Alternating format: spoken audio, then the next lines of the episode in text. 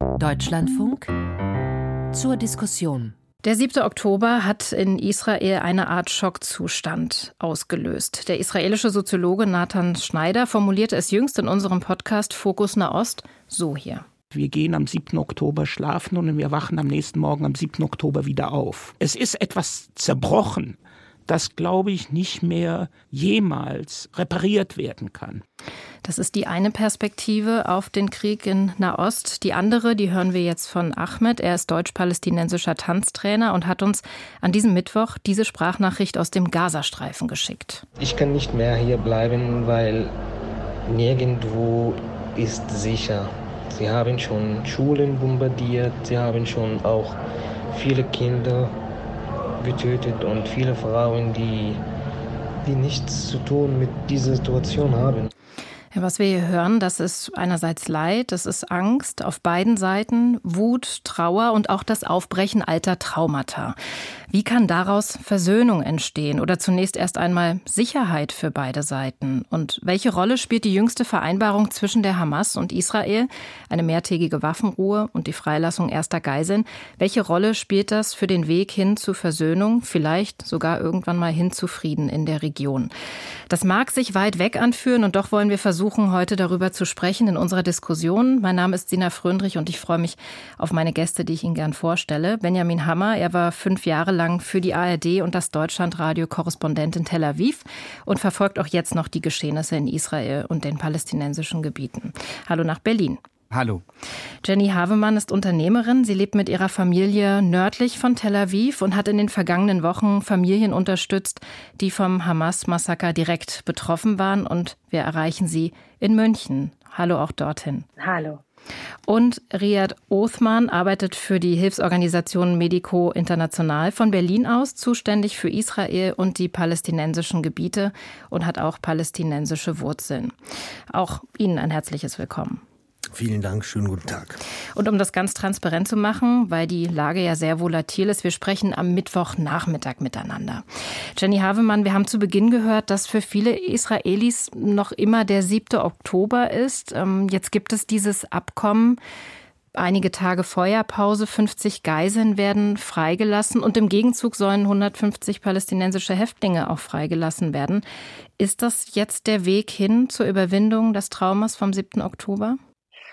Äh, nein, das glaube ich nicht. Also erstmal wäre ich ähm, vorsichtig, auch wenn das jetzt sowohl von äh, Hamas als auch äh, Katar äh, bestätigt wurde, zwar äh, dieser Deal und Israel hat ja sowohl das äh, Kriegskabinett als auch Sicherheitskabinett und jetzt ähm, heute Nacht beziehungsweise ja heute Nacht ganz früher Morgen hat auch die ähm, Regierung ähm, bestätigt, dass sie diesem Deal zustimmen auch wenn das vielleicht teilweise schmerzhaft ist, aber man will ja alles tun, um die Geiseln wieder zu bekommen.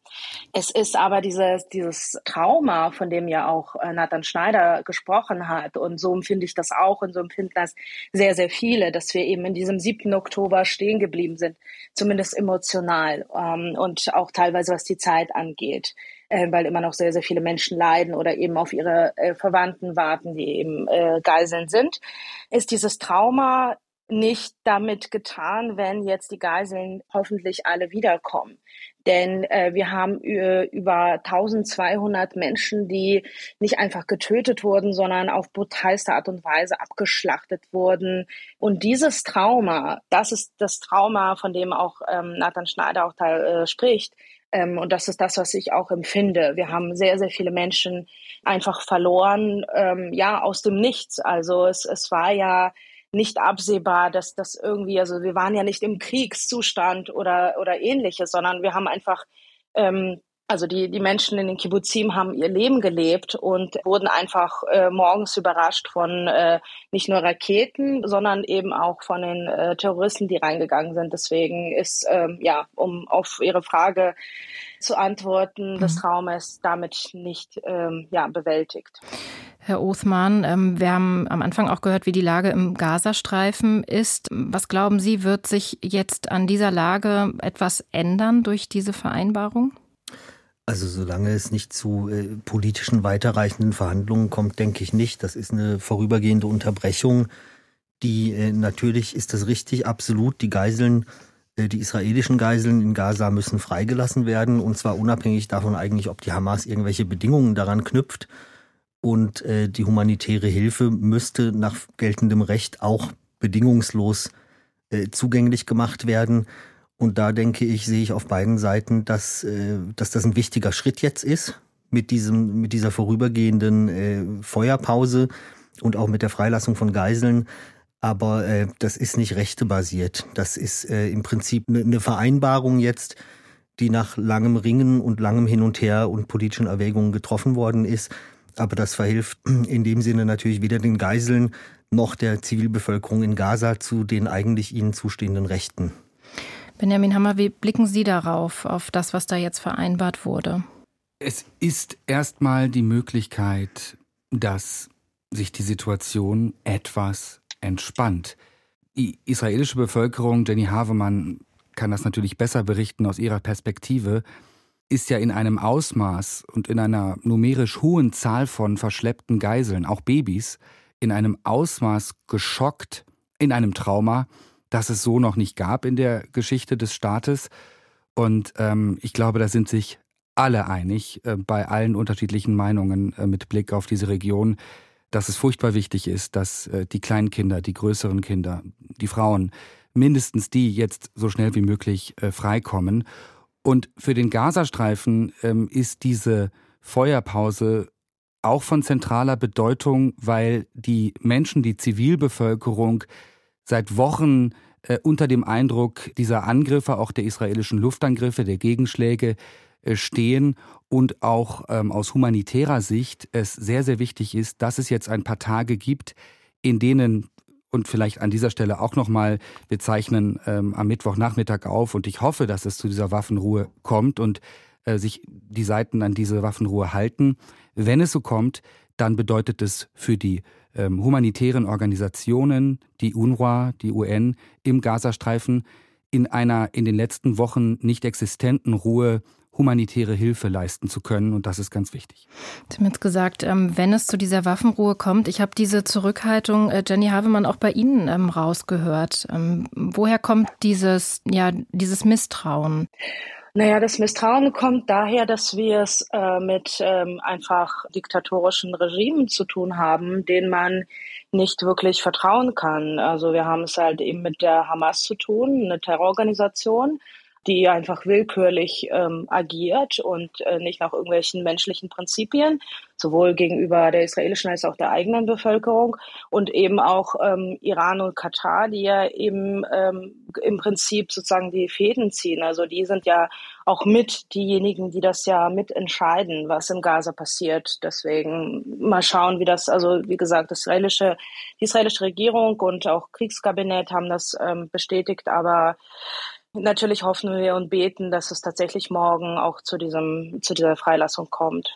Herr Uthman, äh, Sie waren auch ähm, relativ zurückhaltend, was die aktuelle humanitäre Lage im Gazastreifen angeht.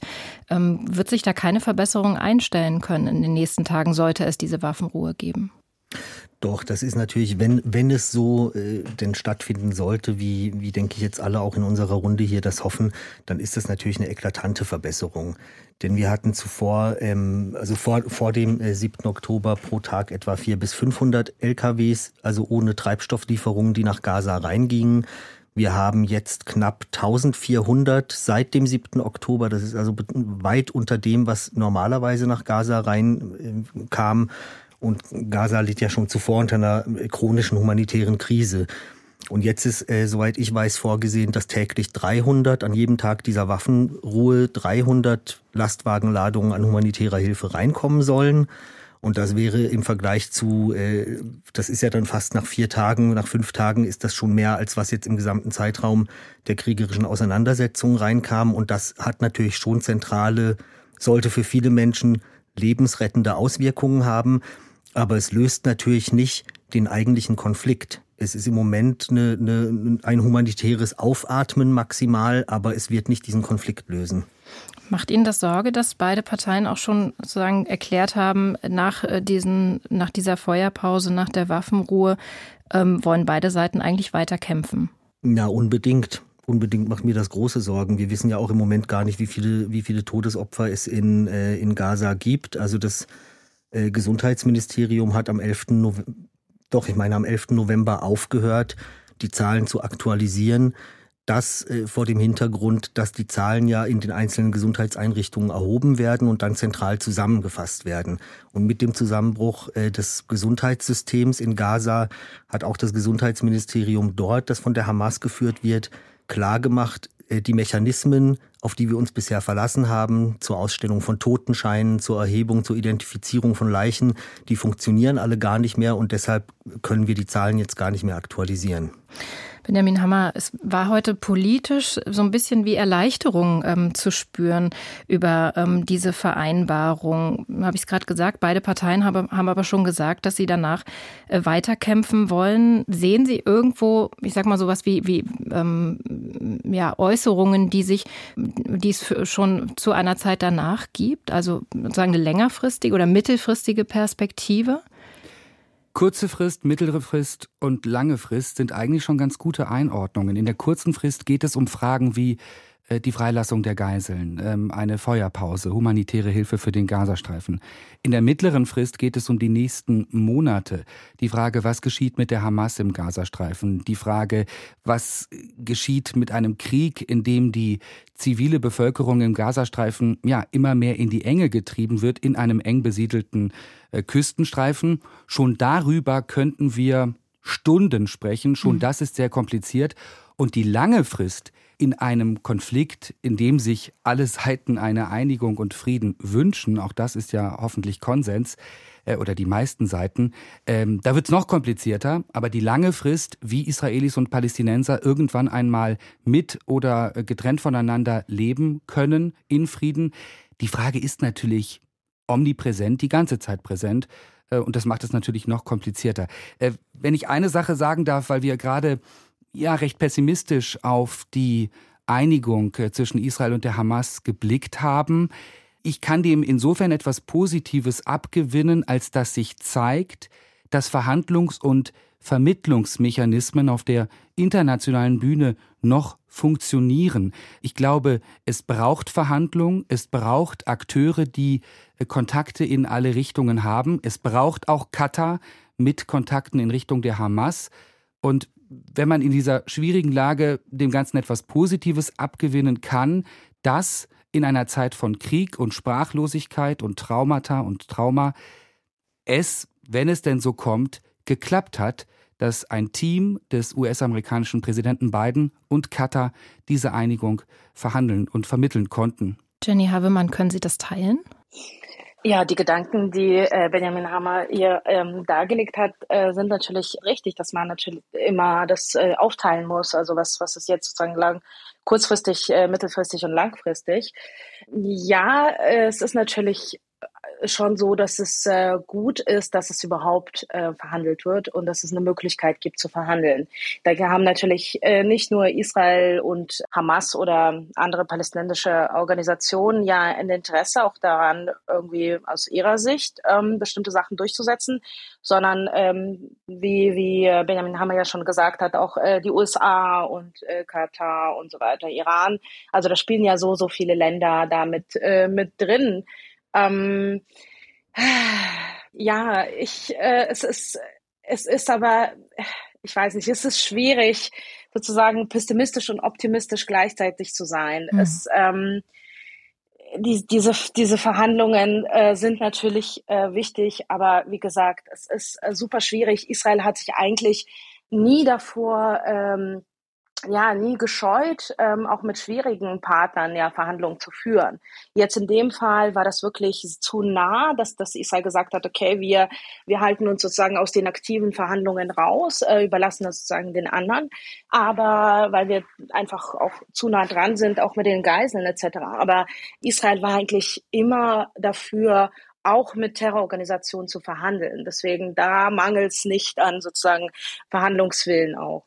Wir wollen ja ein bisschen versuchen, in die weitere Zukunft äh, zu schauen. Ähm, Kurzfrist, Mittelfrist, Benjamin Hammer hat es gesagt, Langfrist. Vielleicht bleiben wir mal bei der mittelfristigen ähm, Perspektive. Jenny Havemann nochmal an Sie gefragt. Spielt das denn in den Gesprächen, die Sie führen, ähm, in der israelischen Gesellschaft überhaupt eine Rolle im Moment, dass man sich die Frage stellt, wie können wir hier friedlich und in Sicherheit wieder miteinander leben oder nebeneinander? Ehrlich gesagt spielt das im Moment dieses Thema eher ähm, keine große Rolle. Ähm, also insgesamt spielt das natürlich immer eine Rolle, ja, in der israelischen Gesellschaft, wie man mit ähm, PalästinenserInnen eben in der Westbank und Gaza irgendwie irgendeine Art und Weise findet, um irgendwie zusammen zu, also ne, nebeneinander zu leben, nicht zusammen zu leben. Und auf der anderen Seite ist äh, Israel jetzt eigentlich damit beschäftigt, auch mittelfristig ähm, wird Israel damit beschäftigt sein, zum einen diese Traumabewältigung äh, zu leisten, also mit psychologischer Hilfe etc. Und zum anderen ist Israel jetzt auch äh, immer mehr damit beschäftigt, mittelfristig, glaube ich, wird das so sein, auch innenpolitisch äh, die Lage irgendwie in den Griff zu bekommen. Ähm, ich war ja fast fast ein Jahr lang jetzt äh, bei den Protesten, Demokratieprotesten auch jede Woche, mehrmals die Woche dabei. Und ähm, dieses Thema spielt natürlich eine große Rolle, auch ähm, jetzt wieder in der israelischen Gesellschaft. Das heißt, wie geht man sozusagen da äh, weiter in der Politik? Muss, äh, muss jetzt eine, müssen Neuwahlen her? Muss jetzt äh, die Regierung ersetzt werden etc.? Und wie stellt man sicher, dass die Sicherheit äh, in Israel auch äh, hergestellt wird? Deswegen mittelfristig glaube ich, ist, äh, spielt das eher eine Rolle. Aber ähm, ja, und wahrscheinlich eher langfristig sozusagen dann, äh, was, was passieren wird. Aber selbstverständlich werden politisch zumindest, gesellschaftlich vielleicht auch, aber weniger ja die Frage äh, ähm, geklärt werden müssen, eben politisch hauptsächlich, was jetzt in Gaza tatsächlich mit Gaza passiert und wer dort regiert und was man jetzt äh, tatsächlich dort macht. Mhm. Riyad Uthman, wie nehmen Sie das wahr? Sehen Sie irgendwo auch von, von irgendeiner Seite auch versöhnliche Töne oder ja, Szenarien, die äh, für die Zukunft entworfen werden?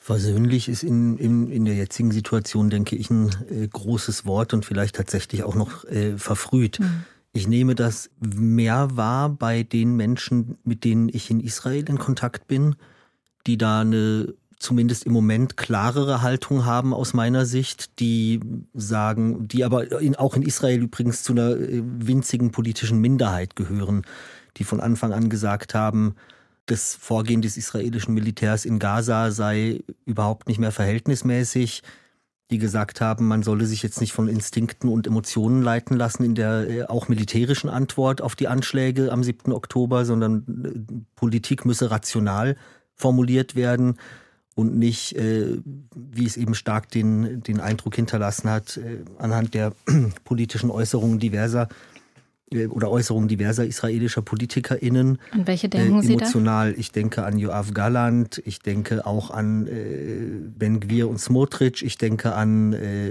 Benjamin Netanyahu, Kinder des Lichts, Kinder der Dunkelheit, menschliche Tiere, also diese sehr hasserfüllte Sprache, die da eben doch auch äh, im israelischen Mainstream, politischen Mainstream geäußert worden ist. Likud ist, wird innerhalb des israelischen politischen Spektrums ja nicht zur extremen Rechten gezählt wie Smotrich und Ben Gvir. Und äh, dem gegenüber haben wir dann eben langjährige Partner in Israel, die sagen, äh, das kann nicht die Leitlinie der israelischen Reaktion auf den Terror des 7. Oktobers sein. Und solche Stimmen höre ich jetzt von palästinensischer Seite eher weniger. Natürlich sind dort die Opferzahlen äh, momentan nach wie vor sehr hoch. Das harte militärische Vorgehen gegen den Gazastreifen geht weiter und ich denke, da ist im Moment relativ wenig Raum dafür ähm, zu sagen, äh, wir sprechen jetzt über Versöhnung. Mhm. Aber ich möchte eine Sache doch noch mal kurz äh, auf eine Sache kurz aufmerksam machen. Und zwar habe ich vorhin quasi in Vorbereitung dieser Sendung mir noch mal ein paar Umfragen des wichtigsten palästinensischen Meinungs-, also Forschungsinstituts für Meinungsumfragen angesehen und stieß dort unter anderem auf eine Umfrage vom August 2002. Also das war mitten in der, mitten in der zweiten Intifada. Und dort sprachen sich 73 Prozent der befragten PalästinenserInnen dafür aus, dass Israelis und Palästinenserinnen sich versöhnen müssten. Also sie sprachen sich für eine Versöhnung aus wenn die Palästinenser eben dann auch einen eigenen Staat bekommen. Und das war tatsächlich in dieser sehr, sehr blutigen zweiten Intifada mittendrin. Und von dem her würde ich nicht ausschließen, dass auch nach einem Ende der äh, militärischen Gewalt in Gaza oder auch in Israel, denn der Raketenbeschuss aus Gaza geht ja auch weiter, dass nach einem Ende dieser, dieser Kämpfe ähm, dann auch na natürlich über die Zukunft gesprochen werden äh, wird und auch gesprochen werden kann. Benjamin Hammer, dann schauen wir vielleicht mal auf den äh, Gazastreifen. Welche Szenarien sind denn da denkbar? Die UNO hat sich ja in dieser Woche auch schon selbst aus dem Spiel genommen. Es sind viele Szenarien denkbar und das Szenario, was wir in der Vergangenheit gesehen haben, das ich an dieser Stelle nicht ganz ausschließen würde, was aber selten sich vorgestellt wurde, ist, dass entgegen der Pläne Israels die Hamas sich doch irgendwie halten kann im Gazastreifen. Das müssen wir zumindest mitdenken. Ja, es ist der ähm, erklärte Wille und das Ziel dieses Krieges, äh, die Hamas ähm, im Gazastreifen zu besiegen. Wenn das gelänge, wenn das so käme, dann stellen sich die Fragen nach dem, wer kommt dahin. Ich glaube, wir ähm, können im Nahen Osten beobachten oder auch auf der ganzen Welt, dass, Sie haben das angesprochen, die Präsenz von UNO-Truppen, die auf einmal alles zum Guten überwachen und von beiden Seiten anerkannt werden, anerkannt werden und das funktioniert. Das ist gerade im Kontext des Nahen Ostens sehr unwahrscheinlich. Ich sprach Katar an und arabische Staaten. Darüber wird in letzter Zeit viel gesprochen. Katar, Ägypten, äh, Staaten, die schon Vertrauen beider Seiten genießen und möglicherweise Aufgaben der Überwachung und der Sicherheit im Gazastreifen übernehmen könnten. Aber ob die sich das antun, da mache ich ein ganz großes Fragezeichen dran. Und jetzt kommen wir zu einem ganz wichtigen Stichwort, über das in den letzten Wochen wenig gesprochen wird, die palästinensische Autonomiebehörde.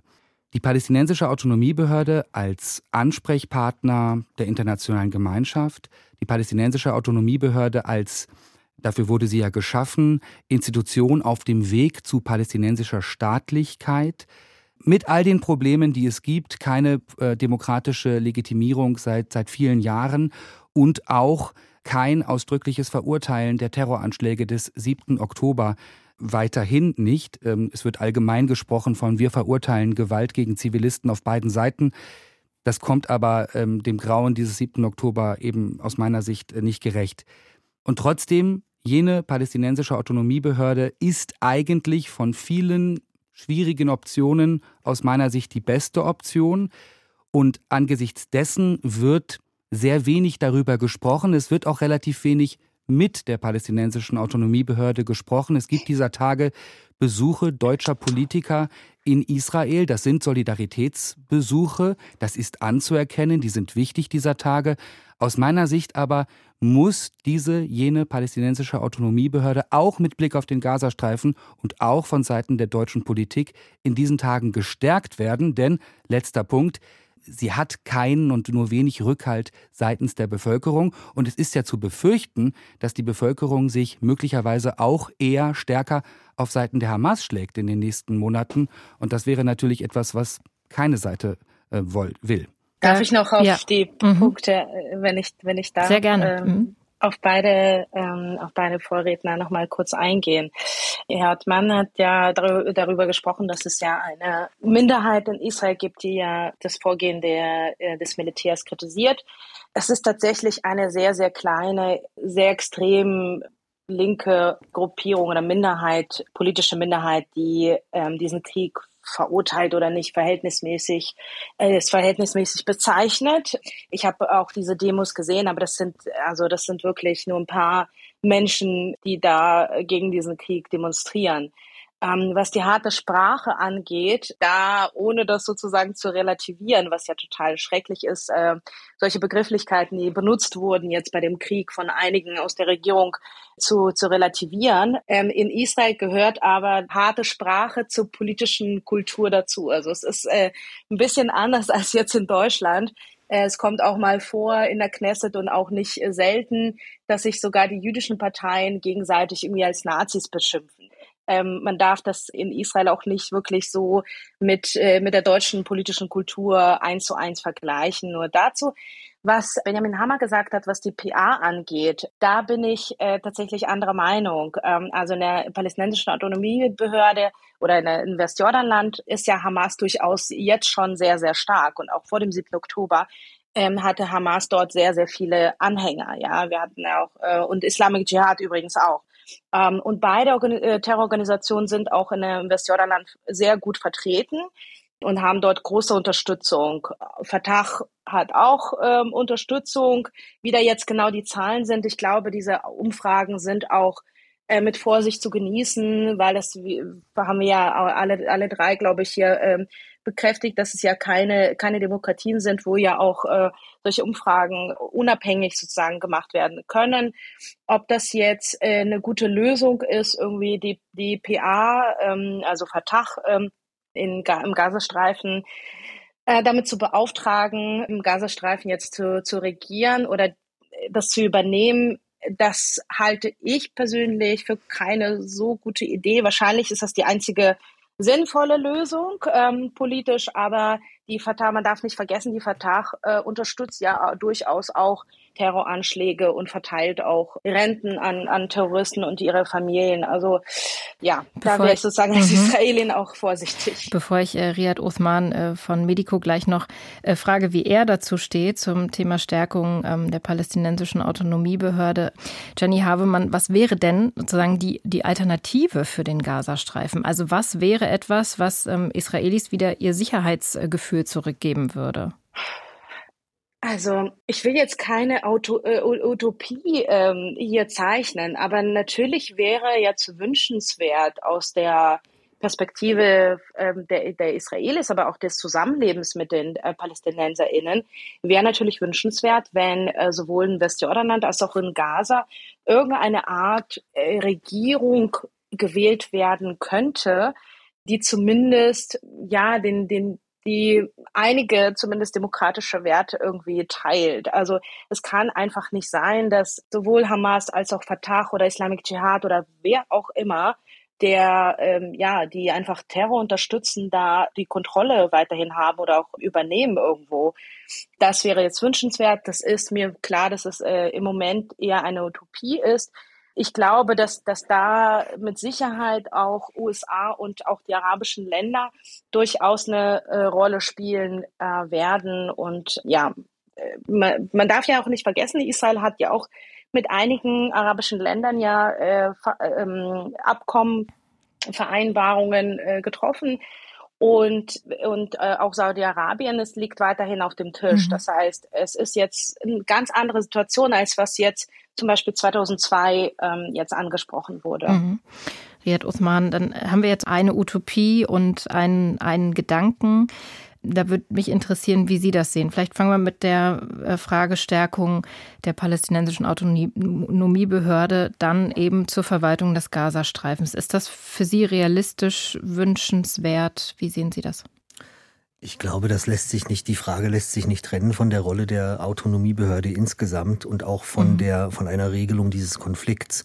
Denn die äh, Autonomiebehörde und auch die Fatah, äh, also die Autonomiebehörde ist ja Fatah dominiert und da würde ich nochmal schnell in Ergänzung zu äh, Frau Havemann sagen, die Fatah steht de facto bis heute auf der Terrorliste in Israel und sie war trotzdem jahrelang der bevorzugte Partner nicht nur der internationalen Gemeinschaft, sondern auch des Staates Israel und der dortigen Regierung. Es hat da niemanden gestört, dass sie äh, Terrorstatus in Israel hatte. Trotzdem konnten natürlich Hunderte von Millionen äh, an äh, europäischen und US-amerikanischen Steuergeldern an diese Behörde fließen, weil es um eine Stabilisierung äh, des Westjordanlandes ging, auch nach 2007, nach der gewaltsamen Machtübernahme äh, der Hamas im Gazastreifen.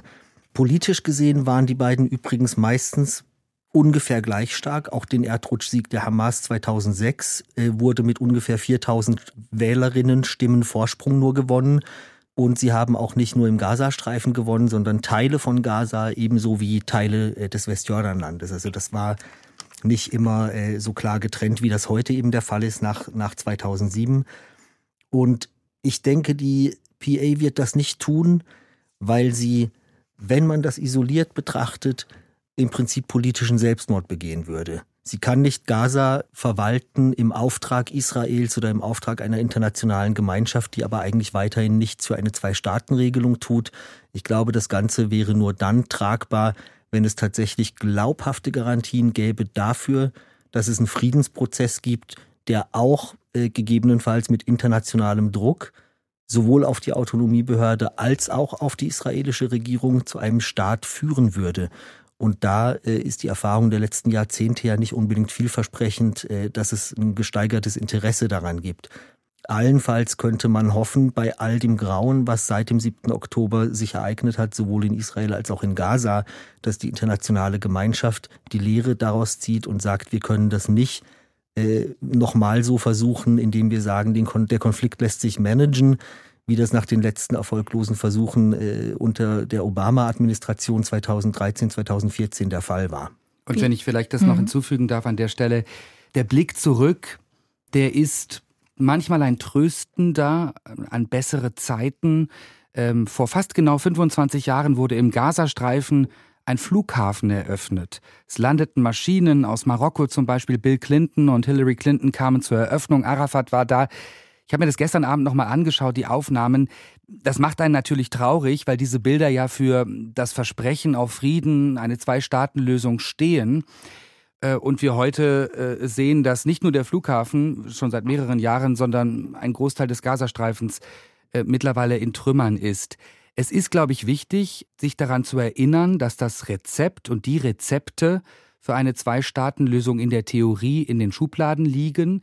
Da gehört dann auch die palästinensische Autonomiebehörde zu. Aber in diesen Tagen kriegen wir ja Signale, die nicht in diese Richtung gehen. Premier Benjamin Netanyahu, der Nein gesagt hat zur amerikanischen Idee, dass die palästinensische Autonomiebehörde den Gazastreifen übernehmen kann.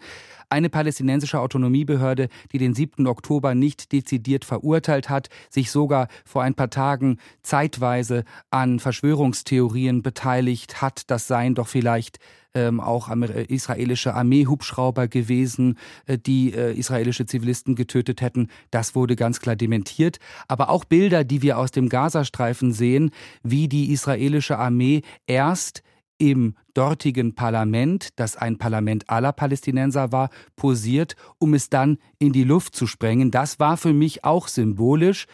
Israel sprengt das Parlament der Palästinenser, ein Parlamentssitz der Palästinenser im Gazastreifen in die Luft. Das steht nun auch nicht gerade für eine baldige Perspektive auf palästinensische Staatlichkeit. Jenny Havemann, welche Gedanken haben Sie dazu, wenn Benjamin Hammer das so skizziert? Naja, das war ja dieses Parlament. Ich glaube, bezieht sich auf äh, jetzt vor ein paar Tagen, als, mhm. ähm, als das Parlament jetzt gesprengt wurde. Das war jetzt aber nicht, um das, um sozusagen die Hoffnung jetzt zu sprengen, um jetzt das jetzt bildlich äh, vielleicht zu sagen, sondern äh, das war ja so, dass, dass sie eben nach und nach eben vorgehen, äh, militärisch im, im Gazastreifen. Entschuldigung, ähm, wenn ich, wenn ich da, Jenny, ja. wenn ich da ganz kurz ja, rein darf. Ja, äh, es ist ganz, ganz schwer von uns, für uns aus der Außenperspektive zu bewerten, was ist militärisch notwendig, was ist militärisch nicht noch notwendig. Aber an der Stelle, es befanden sich israelische Truppen im Parlament, die haben ein Foto von sich gemacht. Das heißt, dieses Parlament scheint ähm, gesichert worden zu sein durch israelische Truppen. Mir persönlich erschließt sich der militärische Nutzen, das in die Luft zu sprengen, an der Stelle nicht. Und ich finde, man kann dann durchaus äh, sich damit auseinandersetzen, ob das nicht auch ganz gezielt von Israel eine Sprengung war, um zu sagen, wir sprengen dieses Symbol palästinensischer Staatlichkeit. Verstehe, was, äh, verstehe, was du meinst. Die Bilder habe ich jetzt äh, nicht gesehen, wo sie sich selbst fotografiert haben, aber ähm, das äh, glaube ich dir, dass, äh, dass es so ist.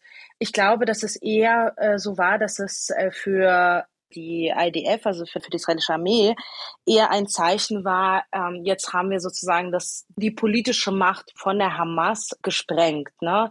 Ob das militärisch jetzt sinnvoll war, ob dort irgendwelche Lager von, von der Hamas gab oder nicht, das kann ich auch natürlich nicht beurteilen von außen. Ich bin ja auch nicht drin und bin ja auch nicht, nicht im Militär.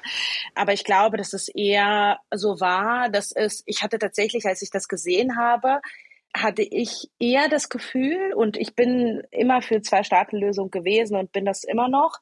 Trotzdem war für mich das in, in Gaza jetzt, ähm, diese Sprengung des äh, Parlaments, eher so, so ein Zeichen, okay, jetzt haben wir irgendwie noch einen Step, äh, also noch einen Schritt gemacht, um äh, sozusagen Hamas äh, militärisch und politisch denen sozusagen ein Zeichen zu geben, so Leute, wir werden, wir werden euch ähm, hier zerstören. Interessante unterschiedliche Deutung hier an dieser Stelle. Was ja, Sie haben es beide gesagt, ähm, was ja darüber liegt als Frage, ist die äh, Frage der Zwei-Staaten-Lösung, die auch immer wieder in den letzten Wochen ähm, genannt wurde. Herrscht denn hier unter Ihnen dreien Konsens, dass das das Ziel sein muss? Riad Osman vielleicht. Ich glaube, das ist im Moment das einzige äh, mögliche Ziel. Also wir reden ja immer von mittelfristig und Langfristigkeit, haben wir jetzt auch schon gesprochen, aber ähm, ich, ich sehe überhaupt nicht, wie, äh, wie eine andere Regelung, ich nenne das jetzt mal bewusst nicht Lösung, weil der, es wird weiterhin Konflikte geben, selbst mhm. wenn man eine Zwei-Staaten-Regelung hätte, würden Konflikte fortbestehen zwischen einfach, ich sag's jetzt mal, äh, zwei konkurrierenden, historisch betrachtet konkurrierenden Nationalbewegungen, der palästinensischen und der zionistischen. Und äh, diese Konflikte werden nicht dadurch geregelt sein, indem man irgendwann zwei Staaten hat. Aber es ist auch völlig normal, dass zwischen kollektiven Staaten, Nationen Konflikte herrschen und auch fortbestehen. Ich sehe nicht, dass es äh, eine andere Idee im Moment gäbe, wo, auf der, für die es Mehrheiten gäbe, weder in der palästinensischen Gesellschaft noch in der israelischen, also dem jüdischen Teil der israelischen Gesellschaft. Auch dort haben wir 20 Prozent arabische Bevölkerung, darf man nicht vergessen. Was wir, glaube ich, auch nicht vergessen sollten, ist, wenn wir über eine Zwei-Staaten-Regelung sprechen, was sich seit mittlerweile Jahrzehnten, aber intensiviert nochmal seit dem 7. Oktober im Westjordanland und in den dort 60 Prozent rein von Israel kontrollierten C-Gebieten vollzieht. Denn dort sind mittlerweile über 15, soweit ich weiß, äh, Hirtengemeinden und auch beduinische Gemeinden gewaltsam durch Siedler äh, vertrieben worden. Und das äh, geschieht im Prinzip unter aller Augen, wobei die Augen im Moment natürlich primär auf Gaza gerichtet sind. Und das ist eine Übernahme von massiven, von massiven äh, Flächen an Land, die auch in den letzten Jahren, in den letzten drei, vier, fünf Jahren äh, im Prinzip einen Trend bestätigen, äh, wo, wo die Siedlungsbewegung Land nicht mehr primär durch Siedlungsbau übernimmt, sondern tatsächlich durch landwirtschaftliche Nutzung. Und zu, zur Frage der, der Zwei-Staaten-Lösung. Ich glaube, bezeichnend für diesen jahrzehntealten Konflikt und auch die aktuelle Situation ist, dass wir eigentlich nur von Dingen der Unmöglichkeit sprechen können, von vermeintlichen Unmöglichkeiten. Was meine ich damit? Vor dem 7. Oktober haben viele davon gesprochen, dass eine Zwei-Staaten-Lösung nicht mehr möglich sei, aufgrund des Fortschreitens der israelischen Besatzung des Westjordanlandes, wo ja in der Tat ähm, es fast unmöglich ist, sich ein zusammenhängendes palästinensisches Gebiet an manchen äh, Stellen vorzustellen. Deswegen hieß es, da gibt es eine Unmöglichkeit einer Zwei-Staaten-Lösung und viele, auch gerade junge palästinensische Aktivisten, aber auch äh, linke Israelis sagten, wir müssen das irgendwie gemeinsam schaffen. Da wurde dann von der Einstaaten-Realität und von demokratischen Rechten für alle gesprochen.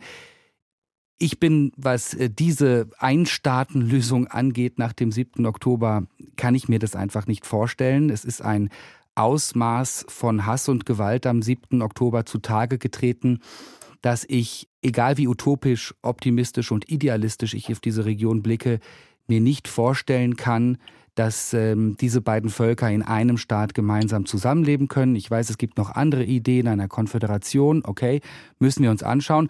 Und das führt dazu, und das ist ja auch der internationale Diskurs dieser Tage, dass man sich das andere Ding der Unmöglichkeit, die sogenannte Zwei-Staaten-Lösung, jetzt in diesen Tagen, so unmöglich sie scheint, wieder genauer anschaut. Mhm.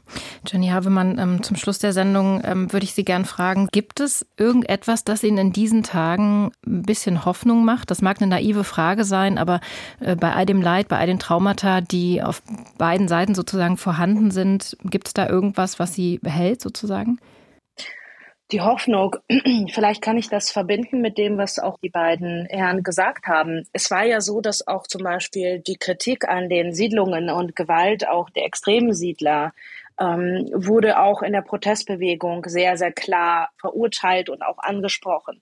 Das heißt, meine Hoffnung ist da eigentlich, dass ja die israelische Gesellschaft äh, wieder sozusagen sich wieder aufrafft nach, nach diesem Trauma und irgendwie mal eine klare politische Vision klar formuliert. Es ist so, dass das in Israel durchaus, das empfinde ich zumindest so, dass die große Mehrheit durchaus für eine Zwei-Staaten-Lösung wäre, ähm, wenn das jetzt irgendwie sinnvoll umzusetzen ähm, wäre. Es ist eher eine kleine Minderheit, die das sozusagen äh, verneint. Bei den PalästinenserInnen empfinde ich das persönlich anders, dass da eher der Wunsch oder das, ja, die Bereitschaft auch äh, für eine Zwei-Staaten-Lösung nicht äh, äh, wirklich vorhanden ist. Meine Hoffnung Kann ich ist. Mhm, Herr ja, Usman ja. gleich. Hm? Meine Hoffnung wäre einfach, dass, äh, weil ich kann nicht oder wir als Israelis können ja nicht die palästinensische Bevölkerung, äh, die Ideologien, die Bildung verändern. Ja, das können wir nicht machen.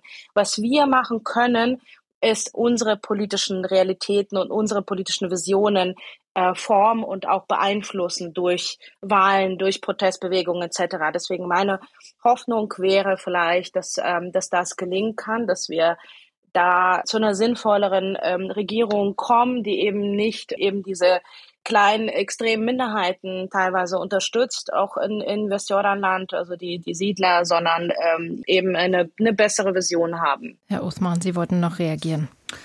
Ja, ich wollte sagen, dass ich das komplett anders sehe und auch anders wahrnehme und die Ergebnisse der letzten israelischen Wahlen auch eine völlig andere Sprache sprechen. Der Likud hat von Anfang an in seiner Parteiplattform nie eine Zwei-Staaten-Lösung drin gehabt. Und das sind die politischen Mehrheiten, die in Israel gewinnen. Also ich sehe überhaupt nicht, dass es da eine, dass es dort eine Mehrheit für eine Zwei-Staaten-Lösung gibt. Im Gegenteil, das Siedlungsprojekt, die Besatzung wird weiter zementiert und zwar äh, mit erhöhter Geschwindigkeit. Wir hatten Jahre, wenn nicht Jahrzehnte, eine solide Mehrheit auf palästinensischer Seite für eine Zwei-Staaten-Lösung. Wir hatten sogar im September in Gaza noch in der Umfrage, dass 40, immerhin noch 40 Prozent gesagt haben, Oslo solle aufrechterhalten werden trotz, äh, trotz der 16-jährigen Abriegelung Gazas vor dem 7. Oktober schon. Von dem her, glaube ich, muss man einfach auch die äh, Sachen so betrachten, wie sie sind. Also auch unsere äh, Partnerinnen und Partner in Israel, die auch die Protestbewegung gegen, ich nenne das jetzt mal den Justizputsch, begleitet haben, sagten, dass die Besatzung und die Besiedlung des Westjordanlandes eigentlich eine sehr, sehr untergeordnete Rolle gespielt haben bei diesen Protesten. Ähm, es ging vor allen Dingen eben darum, den Status quo ante wiederherzustellen. Also die, es gab eine sehr kleine Gruppe, Jenny Havemann hat das ja auch gesagt, das sind im Prinzip dieselben Leute, die jetzt auch für die, für die Einhaltung des Völkerrechts äh, protestieren. Ähm, und auch wenn das nur eine Minderheit ist, die Einhaltung desselben die, die, das sollte ja keine kontroverse Position sein, selbst wenn das eine Minderheitenposition ist. Ja, aber äh, tut mir leid. Also ich bin, ich bin in mindestens zehn Protest-WhatsApp-Gruppen äh, drin. Und in allen Gruppen von äh, Leuten, die zugewandert sind, über religiöse, über alle möglichen ähm, äh, Protestgruppen, war das immer wieder ein Thema und wurde immer wieder besprochen und auch kritisiert, wenn es irgendwie ähm, Siedlergewalt gab. Deswegen, das kann ich auf jeden Fall äh, verneinen und das, äh, das stimmt nicht, dass es, äh, dass es kein Thema gespielt hat. Was die Regierung angeht, die Ultraorthodoxen kann man komplett rausnehmen, weil sie überhaupt gar keine politische Ausrichtung haben. Likud ist da komplett gespalten. Also es gibt welche, die die Siedlung, äh, die Siedlungspolitik unterstützen und es gibt welche, das ist so ein bisschen 50-50 ungefähr ähm, aufgeteilt. Also das ist auch keine sozusagen äh, Partei, die man äh, komplett sozusagen äh, zur, zur Siedlungspolitik einordnen kann. Und äh, die einzigen wirklich sehr, sehr pro Siedler sind, ist eben diese äh Ben Gvir und Smotrich Partei und die sind ja wirklich eine sehr, sehr kleine Minderheit in Israel. Ich glaube, was wir gehört haben, ist, es gibt auf jeden Fall keine einfachen Antworten und ähm, damit würde ich hier den Schlusspunkt unter unsere Diskussion setzen. Vielen Dank an Sie drei. Meine Gäste waren die Unternehmerin Jenny Havemann, Riyad Osman von der Menschenrechtsorganisation Medico und Benjamin Hammer vom Deutschlandfunk. Danke Ihnen drei fürs gemeinsame Nachdenken. Ich bin Sina Fröndrich und verabschiede mich.